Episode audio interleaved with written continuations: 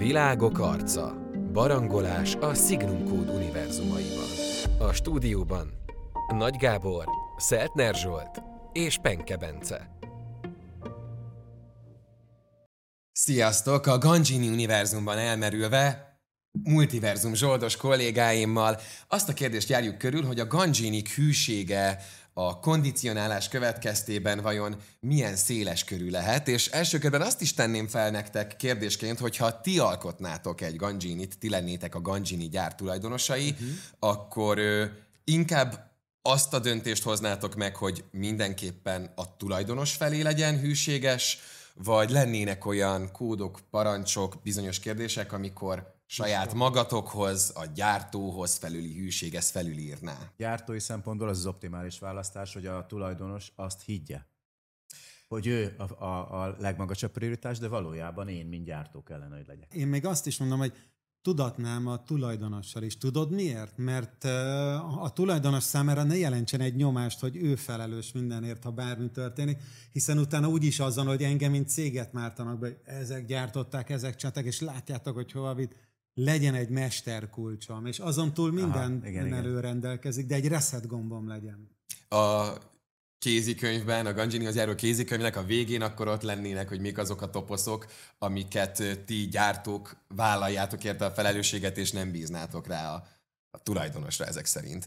Jut eszetek be pár ilyen, amire azt mondjátok, hogy ebben a kérdésben nem adnátok teljes kezet ö, a tulajdonosnak, és abban nem lehet felé hűséges, és nem az ő minden döntését kell ö, követnie? Én, én nem így állnék hozzá, tehát nem témákra bontanám, hanem azt mondanám, hogy van egy olyan reset gombom, egy szavam, egy bármi, ami a kondicionás által be van íródva, amivel le tudom nullázni a sztorit. Tehát meg tudom állítani bármilyen helyzetben. Mert nem tudom, hogy milyen helyzetetbe fogják még belekeverni, tudod, az uh-huh. életben, és uh-huh. lehessen egy olyan, hogy a cég megállítja. Uh-huh.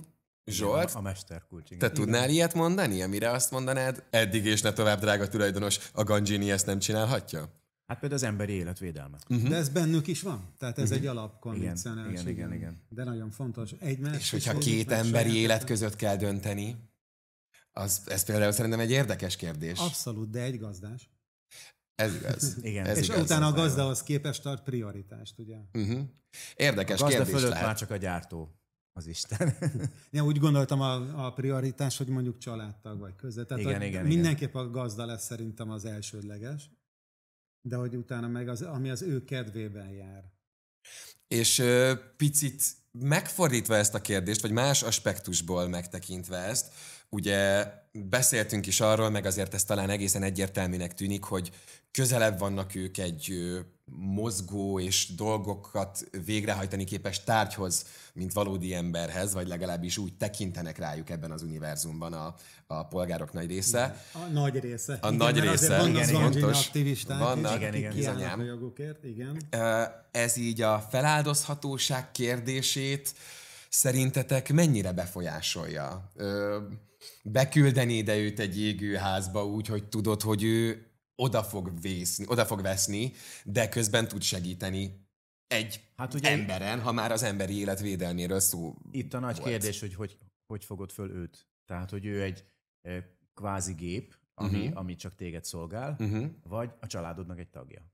És nyilván ennek függvényében hozod meg ezt a Ebbe a társadalmi berendezkedésben, ami az univerzumban van, igen. Igen, Így. Röviden, tehát beküldenénk, Mhm. igen. Igen, igen. igen.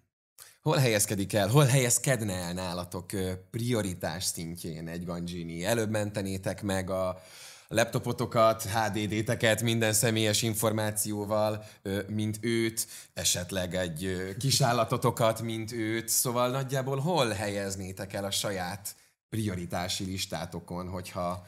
Én most így, hogy itt ülök, én azt mondanám, hogy ő az fontosabb, mint, a, mint az eszközök. Tehát uh-huh. azért Igen, egyértelműen. Mhm. jelen pillanatban aztán lehet, hogyha abban a világban élnék, másképp gondolkodnék, de most azt mondom, hogy Igen, de attól, hogy humanoid jellegű, attól, Igen. hogy élőlény, azért szerintem mindenképp a legközelebb esik az emberhez. Tehát, hogy hiába ugye akár amit Igen. Mondjuk, mondjuk egy kutya, amit imádsz, és a családtagod. Előbb kimented, mint a laptopod. Na, ez egy nagyon érdekes, hogy kutya, vagy Kutya vagy. Ganjini?